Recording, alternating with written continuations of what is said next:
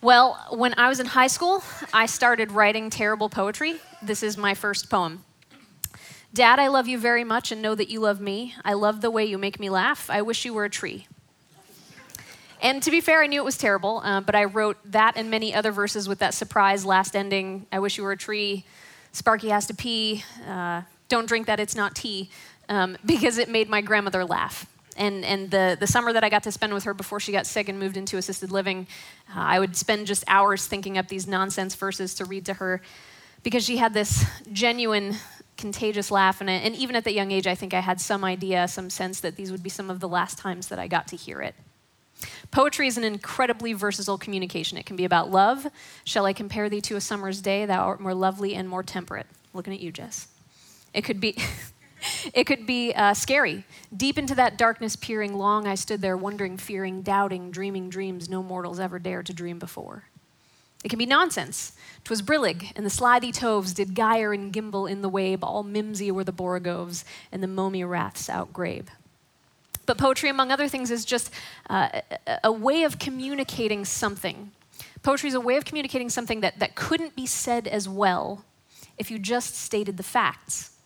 By saying something less realistic, you can actually communicate reality better than strict accuracy through poetry. Poetry played an incredibly important part in the lives of God's people. It was the book that Jesus himself quoted most often. Uh, Psalms and Song of Songs uh, are written entirely in poetic verse. The, the Psalms were meant to be sung in the public assembly, put to music. They were an avenue of public worship. And I, and I love the Psalms because in them, we see uh, a glimpse into not just the story, but the heart of God's people. In, in these poems, we see the, the conflict and the longing and the joy and the pain that we know to be part of our, of our human experience still today. The Psalms are the songbook of Jesus. And they should be read, as C.S. Lewis writes, with all the licenses, the formalities, the hyperboles, the emotional rather than logical connections which are proper to lyric poetry.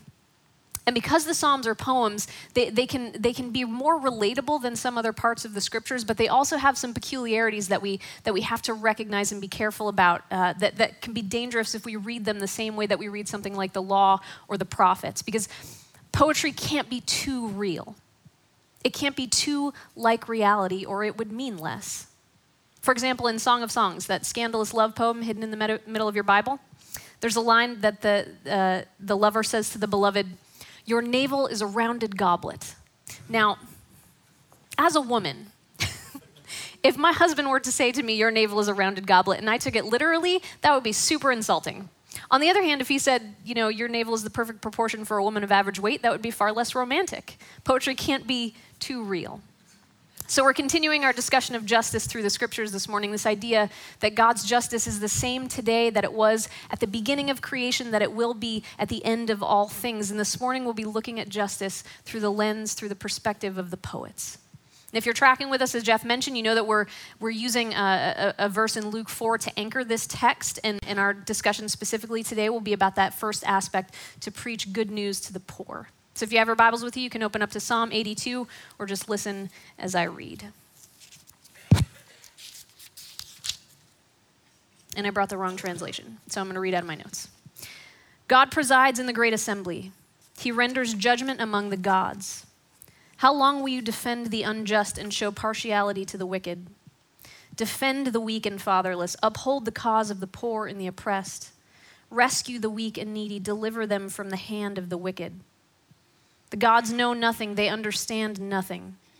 They walk about in darkness, all the foundations of the earth are shaken. I said, You are gods, you are all sons of the Most High. But you will die like mere mortals, you will fall like every other ruler. Rise up, O God, and judge the earth, for the nations are your inheritance. So, right off the bat, we see some of this hyperbolic language. This is God Almighty rendering judgment on this group of people that he calls the gods. But of course, they're not actual gods. And there's some debate among scholars about this, but, but, but most scholars would agree that the gods that he's talking about are simply earthly judges, people who are able, uh, in a position of power, to, to render judgment on another person. One of the peculiarities of the Psalms that I think, I think we see uh, today as we read them is that, is that the poets, we see them calling out again and again for God's justice. They long for the day of judgment. They long for it. And I think if we're gonna if we're gonna take the Psalm seriously, we have to understand why they're doing that. Because for for us, for the modern reader, that, that doesn't make a lot of sense, right? Because we don't we don't want justice, really, we want grace. Because we all know how guilty we are. We read something like Psalm 139 Search me, God, and know my heart. See if there is any offensive way in me, any offensive way in me. Vindicate me, Psalm 7, vindicate me according to my integrity. And I think for me, sometimes I'm just like, stop saying that. Because we know our own hearts, right? The, the, the, New Testament Christian doesn't call out for justice in the same way that the psalmist does because we, we know our own hearts. We know we have enough planks in our own eye to manufacture IKEA furniture. We look at justice from the perspective of the criminal court with ourselves as the defendant.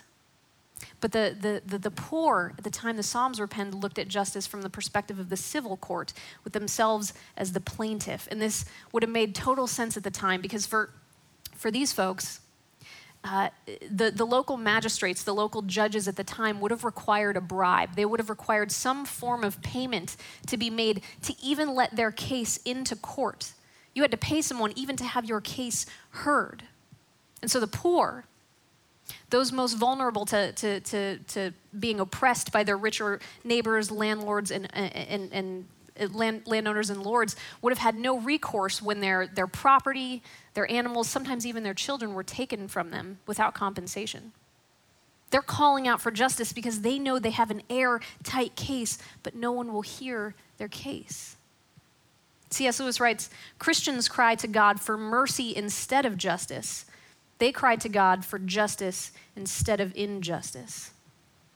And so, God, in this psalm, God is rendering judgment on the unjust judge, the one that would oppress the poor, the one who, who holds him back from pursuing God's good purpose for his life. And I think for us, the modern reader, uh, if God is, is calling this case to be heard, I think for us it begs the question who should hear their case? And we see here in this psalm that God is holding those with influence and power responsible for not protecting the poor and vulnerable. And I would argue that we, as the Western church are particularly culpable. And, and, and, and not because I'm saying that we're the judges of the Old Testament. I'm not trying to be heretical, but, but, but we are people with power and influence. And I have to admit, right off the bat, before we go any further, that I, that I, I know I have no business talking about this subject. I, I was sweating bullets preparing for this sermon because what right do I have to talk about poverty when I'm not poor? And my only experience with being poor is growing up with a single mom, and, and she was a teacher, and she waitressed in the summer, and we bought our clothes from the Goodwill before that was like hip, and, and we were on food stamps for a period of time. But, but, but even it, it, it would be really easy for me to lean into that experience and to, to pretend like I have a little bit of street cred, but I don't. Because even though we bought clothes from Goodwill, I had more than two outfits to choose from. And even though we were on food stamps for a period of time, I had plenty to eat. In fact, you may recall me telling a story not too long ago about finding some old family photos that I was showing to my husband, and I had point after I'd pointed out all of my uh, aunts and uncles and cousins. He points to the only person in the picture that I hadn't identified and said, "Who's the little fat boy?"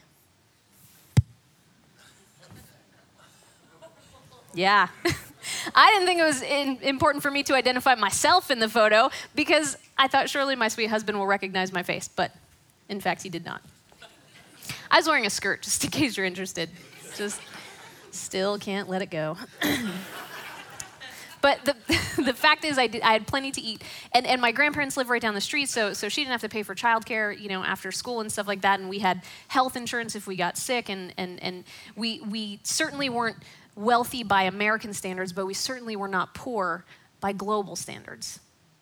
In fact, while I was preparing for this sermon, I was getting so overwhelmed at some points uh, with the things that I was reading that I would take frequent breaks uh, and just kill some time online. And at one point, I actually ended up buying a jacket uh, off an online secondhand store called ThredUp while writing my sermon on poverty.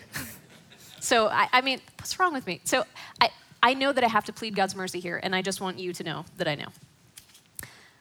I know you don't feel rich. I don't feel rich.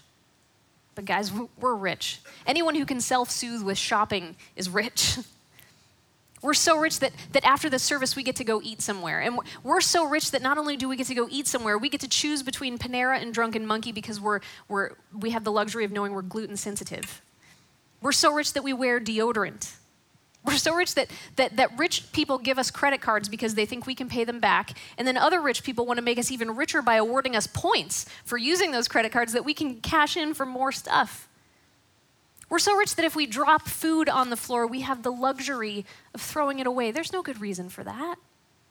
If you drop a pretzel on your tiled floor, you pick that junk up, you eat it. It's not always true. If you drop pudding at a truck stop, leave it lie. But in general, wastefulness doesn't cause us anxiety. We, we, we are so rich that we have health insurance for our pets. We have hair products. All of the people in our household have shoes, not just the wage earners. Uh, most of us have spent at least one night in a hotel, and that one night cost about the same as someone in Malawi makes in four to six months. If you make $25,000 a year, you are in the richest 10% of income earners in the entire world. If you make $50,000 a year, you are in the richest 1% of income earners in the entire world. Forbes just released this data calculating that the richest 62 people in the world now control more wealth than the poorest 50% of the world's population. Not 62%, 62 individuals. 62 people have more money than just under 4 billion people combined. We have enough money that we can build doomsday bunkers stockpiled with food just in case of the zombie apocalypse. And there's nothing wrong with that if you're listening, John Parker. But it is a luxury to get to plan for something that may never happen. I'm not saying we're never going to need a bunker. I'm just I'm saying it's not going to be for zombies. We may well need it when, when we farm the, the earth dry, the deterioration of arable land that leads to, to, to food scarcity widespread. Or it could just be the tipping point when the desperately poor in the world so far outnumber those with stuff that they just come and take our stuff. These are preventable outcomes if we'll just hear their case.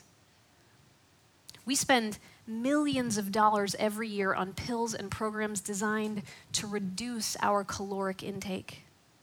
When there's a kid in Indonesia with irreversible brain damage because he didn't get enough protein before the age of two, these aren't caricatures, these are people. And I, and I would argue that if we don't care about these people, we can't claim to, to care about a lot of the commands of Jesus to his followers, who we are trying desperately to be a good example of. And listen, I, I, know the trouble with information like this. The trouble with information like this is that it's so massive, the problems are so massive, so overwhelming to the point of paralysis. We literally don't know where to begin, so we never begin. So, so, so, so just hear me say I am not trying to guilt trip us all into to selling all of our stuff and giving it to the poor. I'm not going to discourage you from doing that if that's what God calls you and your family to, but, but I don't think that's where everybody starts, right? I think we start by recognizing the fact that we are actually wealthy, and I, and I think we start by recognizing that our wealth comes not only with civic, but cosmic responsibility. I think we start by recognizing that through the blessing of our power and influence, we are the ones that God is hearing, is calling to hear the case of the poor. I mean, if not the church, then who? And, and we live in a culture that loves immediate gratification, right? So we tend to, to, to, gravitate towards strategies that produce immediate results, but that's not actually hearing the case of the poor. That's, and sometimes it's not even actually that helpful. When Rob and I first started dating, uh, I'd moved in with some gals uh, in an apartment, and one of them lent me a bed, not bed frame, just, just the mattress. And so I wanted to get a bed frame to pull it up off the ground so I could store some stuff underneath of it. And Rob, being my hero, uh, wanted to help, and so he picks me up and takes me to IKEA, where couples go to fight. And I found this, um, this great cheap bed frame uh, that had lots of space underneath. And so he asked me what size mattress I have. And I say, I, th- I, think it's a full, it's definitely smaller than a queen, bigger than a twin. So we get the full size mattress frame, bring it back to the apartment. And Rob, you know, he gets out his toolbox, his manly toolbox. He opens it up. He unpacks the bed frame, takes out the instructions, looks at them. Then he closes his toolbox, pushes it to the side, and takes this teeny tiny little plastic bag that's taped to the side of the bed frame, rips it open, and takes out a hex wrench, roughly the size and shape of a hockey stick made for chipmunks. And then he spends the next three hours putting together this bed frame very slowly. And finally, when we're finished, he's so excited. We drop the slats in, lay the mattress down. Frame's too small. And Rob is uh, one of the most patient individuals that I've ever met in my entire life, and so he does his very best impression of this not being a big deal. Um, and he dismantles the bed frame with the hex wrench, wraps it in plastic, puts it back in the box. We go back to IKEA, we buy the queen bed frame, bring it back to the apartment. Same deal. He takes it out, puts it together for like three hours with a tiny metal toddler straw. And when he's finally done with that, we drop the slats in. We're really excited. We drop the mattress in. Frame's too big. There's gaps on both sides. So it turns out I have a special size mattress that they that they like only use in college dorm rooms called a full extra long. Uh, I didn't know that existed, and uh, and I don't have it anymore because Rob said if it meant never using the hex wrench again, that he would just buy me a mattress that fit the frame. so there you are. He worked really really hard that day. And he spent a lot of time on me. He spent a lot of money on me. But the whole time that we were working, we were working on a problem that was misdiagnosed. The, the, the frame wasn't the problem, the mattress was the problem, it was a weird size. We can spend a lot of time and energy and money on a problem that's misdiagnosed. We can think that we're helping the poor, and sometimes, sometimes we're not even not helping, we're actually causing further harm. I was watching this documentary uh, about poverty, and they shared a story about a guy who was living in Rwanda, and he um, started an egg business. And he sold everything that he could to build this enclosure and, and buy some hens. And he started his egg business, and it was doing really well. He was providing eggs for the entire community. And then, in the wake of the, the Rwandan genocide, uh, this little church in Atlanta decided that they wanted to help Rwanda. And so they focused in on this village and they, they, they wanted to do something for them. And so they decided that what they were going to do was to give them free eggs. And so they, the whole summer, they, they, they flew in these eggs and distributed them in the village, and people had eggs, but but no one bought eggs from the egg guy anymore because you know it's hard to compete with free. And so over the course of that summer, the, the Eggman had to sell his, his, hens uh, and, and, and all the stuff that he had to provide other necessities for his family. But then at the end of that summer, that little church in Atlanta decided to focus their, their charity on another part of the world. But at that point, the Eggman was out of business, and, and, and no one in that community had the capital to buy new hens. And so all the people in that community had to travel to, to other villages to get eggs at twice the cost, plus the hardship of travel. Listen, there's, no, there's nothing wrong with wanting to help. There's something very, very right about it. But how we help is incredibly important. I mean, if you saw a guy drowning in the middle of a pool and, and you were like, hey, buddy, I'll help you, and you threw him some dry clothes and a Chick fil A chicken biscuit, he's still gonna drown, right? How we help is sometimes just as important as if we help. Think about the difference that it could have made to that community if they just asked them what they needed before we sent them stuff. They might still have an Eggman. We should help. We have the means to help, but we have to be smart about how we help. And being smart entails asking people about their real needs. It, it, it, it, it's, it's being in relationship with the people that we want to serve. We have to let go of this idea that we know more simply because we have more. And I'm sure that, you know, in a, in a, sermon on poverty, you expected me to ask you to give your money. And to be clear, I'm, I'm not asking you for less than that, but I'm asking you more to, to give your time, to give your human empathy, to get educated, to be in relationships that will allow you to hear the case of the vulnerable so that when you give your money, it will do good and not ill for those that we're trying to serve. Verse 3 Defend the weak and the fatherless, uphold the, the cause of the poor and the oppressed, rescue the weak and needy, deliver them from the hand of the wicked. God Almighty is calling on the gods, these people with power and influence, to, to, to hear the case of, of, of, the poor, but not only that, but to respond wisely to it. We see this all over the, the Old Testament. The gleaning laws don't go over your field a second time, leave something there for the poor. We see it uh, in the Sabbath laws and the Jubilee laws. Let the land rest every seven years so that it becomes more productive. That's not even charity, like, that's just, that's just good sense. We see in the Psalms poetry that is both violent and desperate. And, and, and to be clear, again, because of the genre, we can't take it as a command. So we shouldn't be looking for Babylonian children to dash to pieces. The, the violence and the desperation point us to something, point us to something else, to, to forsake our greed and, and, and that doesn't mean not making money. It just means making money in a way that's good for us and good for the people who work for us and the people around us. It's just good sense. I mean, you may not be a Christian. You don't even have to be a Christian to, to, to, to recognize that this is good sense, to recognize that there's a natural consequence to greed, that there's a natural consequence to injustice. C.S. Lewis writes, it is monstrously simple minded to read the cursings in the Psalms with no feeling except one of horror at the uncharity of the poets. They are indeed devilish. But we must also think of those who made them so. Their hatreds are the reaction to something. Such hatreds are the kind of thing that cruelty and injustice, by a sort of natural law, produce. Verse 5 The gods know nothing, they understand nothing. They walk about in darkness. All the foundations of the earth are shaken. Unjust judgment shakes the foundations of the order which sustains creation. There is a natural consequence to injustice because God designed his world to, to have all the good pieces that he made working together interdependently. So when one piece goes bad, that badness gets into everything else. The badness affects everything else. Uh, our coffee machine broke last week, and I know this because after several attempts, it would only produce some kind of undrinkable coffee sludge because there's, there's some little piece in there, some little piece that has gone bad. And, and, and, and the, the badness of that one broken piece is holding all the other pieces hostage. It, it doesn't matter if, if all the other pieces are doing exactly what they're supposed to do. It doesn't matter if all the other pieces are working as hard as they've ever worked. That one bad piece is holding all the other pieces hostage from, from, from working according to their design. Justice, it's, it's, it's part of the fabric into which our world is woven. And so when it goes bad, it ripples consequences across the entire tapestry. Injustice moves us toward the chaos of unordered creation.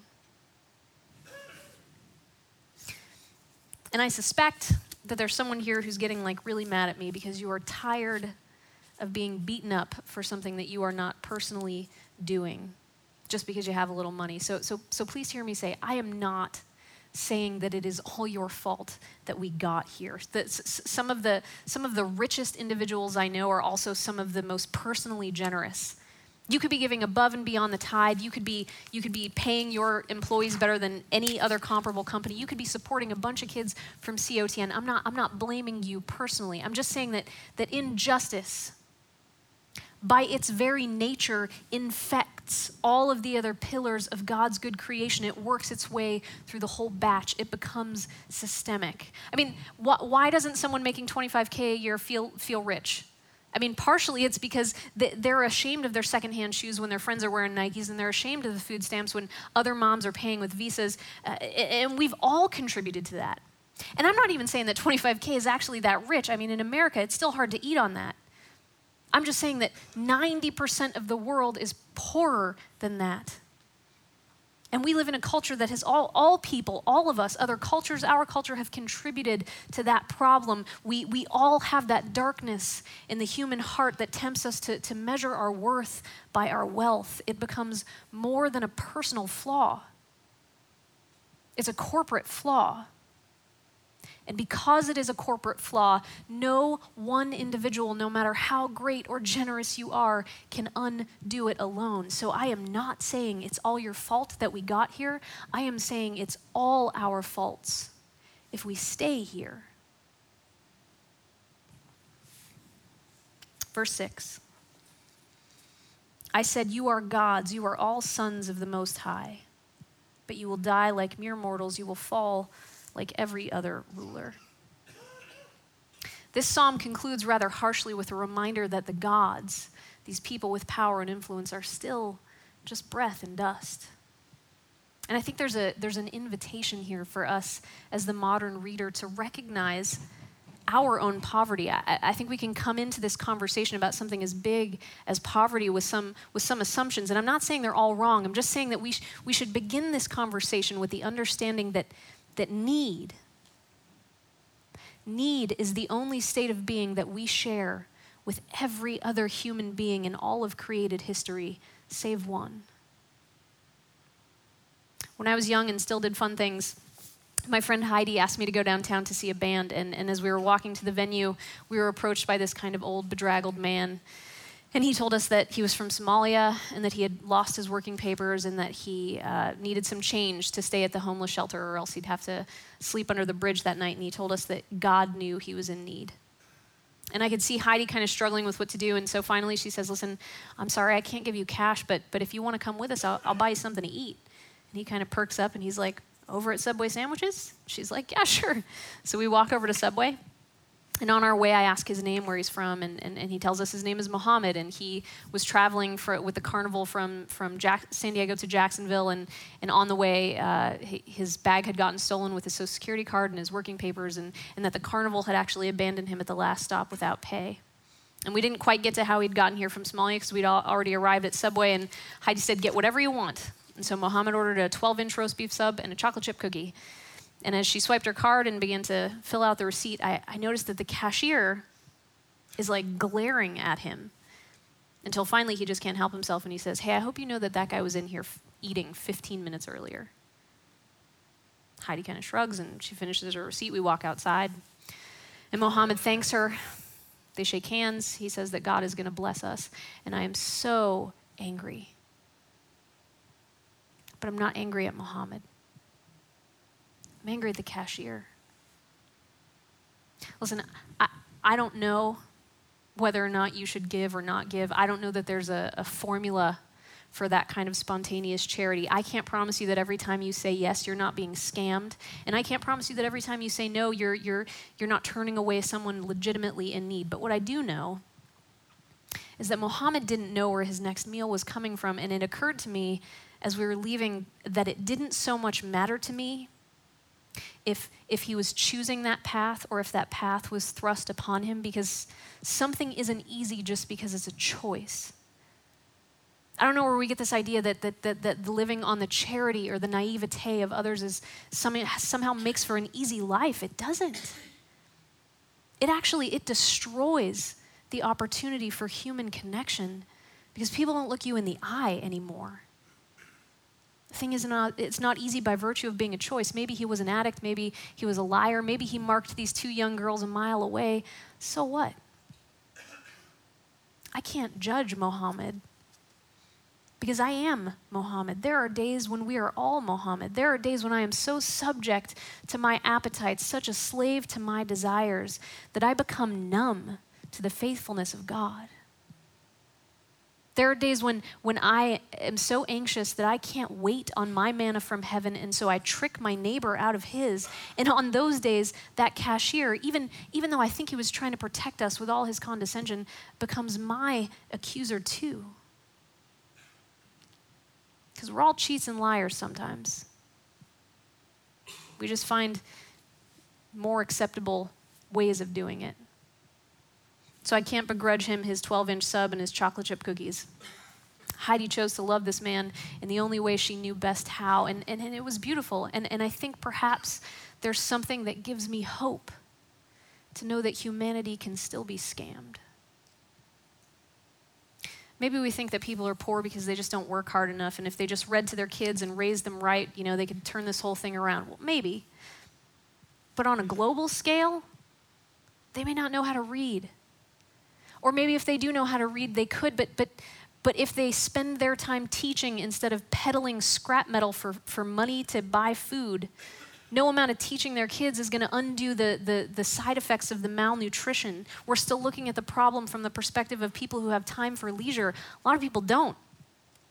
Not if they want to eat. And if we think that they just need to work harder, we don't know what it's like to try to grow tomatoes with no soil, seeds, or sun. I, I think that when we cling to this idea that, that, that, that people just need to work harder, I really think, and, and mind you, this is an opinion that I've formed by recognizing the ugliness and selfishness in my own heart.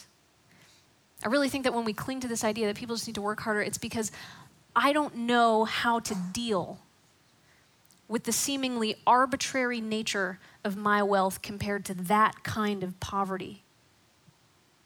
I don't know how to live with the knowledge that I have so much when someone else has so little without there being some good explanation for it, some reason, some, some merit on my part, some failure on theirs.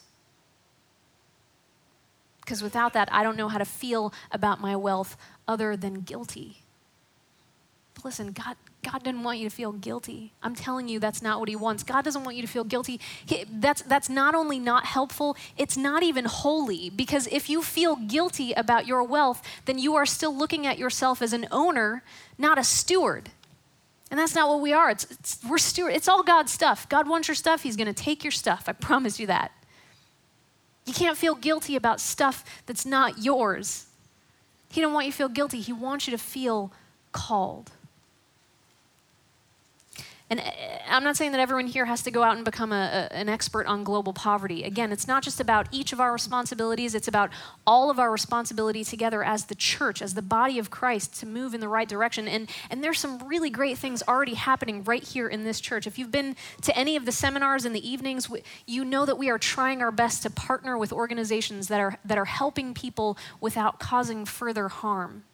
So I'm not telling you that you have to go out and, and start doing a bunch of new things, okay? Uh, if, if, if God calls you to something new, great. You should chase after that with everything you have. But, but if you don't feel that, just recognize that we are already participating in this as the body of Christ here at this church, but be all in.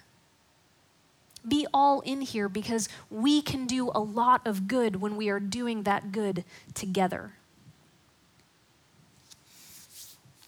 I don't know why. I don't know why that God saw fit for us to have so much and someone else so little, but what I do know with absolute certainty is that it has nothing to do with what we deserve. If everyone got what they deserved, we would all be hungry and homeless and without hope. And I do know with absolute certainty that everywhere in the scriptures that God chooses to bless his people, it is always so that through those people, through them, he can bring blessing to the entire world. Because in the grand in the grand narrative of history, as God is bringing his, his kingdom nearer to his creation, the story is not about me, it's not about you, it's about us. God's story with us. He didn't, he didn't just come to save individuals, he came to save his people. His people who, as a community, reflect the covenant blessings of living as his children. His people who, who, by way of loving one another, attract the nations to his grace. His people who, all together, reflect the image of God better than any one of them could alone. The story is about us. On our walk with Muhammad, I promise you that the best part of that interaction for him was not the sandwich, it was, it was the talking. It was just talking to people who seem to want to know something about him, interested in, in, knowing him as a human being. If you were here for the for the um, poverty uh, injustice speaker panel, you'll remember that that that while rich people defined poverty in t- in terms of material need, nine out of ten poor people defined it in terms of relational need, a lack of connection a lack of the meaningful networks of community that make progress possible. And of course it would. Because how many times are you at, at, the corner of you know whatever road and the guy with the cardboard sign comes walking down and, and suddenly there's something fascinating happening with the you know the radio on your Nissan Sentra. We don't want to look people in the eye, and, and I don't think I don't think it's because we're afraid of being asked for a couple of bucks. I think it's because we're afraid of being asked for connection, for empathy. Connection is what makes progress possible. Connection gives hope. And in our moment in history where we're choosing square feet over friendships and screens over faces, we're afraid to look people in the eye because we're afraid of being asked to connect. We're afraid of being asked to move into someone else's need. It, it, it's, we don't always hoard our wealth. Sometimes we hoard our human empathy because we, we want to reserve it for the people who we know will not ask more of us than we are able or willing to give. And when we do that, we can dangerously begin to see the poor not as people, but as needs and move away from them. But thank God that when Jesus looks at you and he looks at me and sees only need, he moves toward it instead. Thank God we have a Savior who, when He looks on our poverty, doesn't say, Man, if they just read to their kids and raised them right, they could turn this whole thing around. Let's not fool ourselves. It is only charity, not merit by which any of us are saved. It can't be us and them because we're all them. We are all people who have nothing to offer to a God who has everything to give and gives it generously. Apart from the imputed riches of Christ, we are all miserably poor. And so, good news to the poor, both for us and for the psalmist, is that our case has been heard and judgment rendered in our favor, not because of our goodness, but because of His. So let's do our best to be good to one another. Would you pray with me? Lord Jesus, thank you again for the opportunity to be here among friends and family, people that you've given us to love and to love us in return.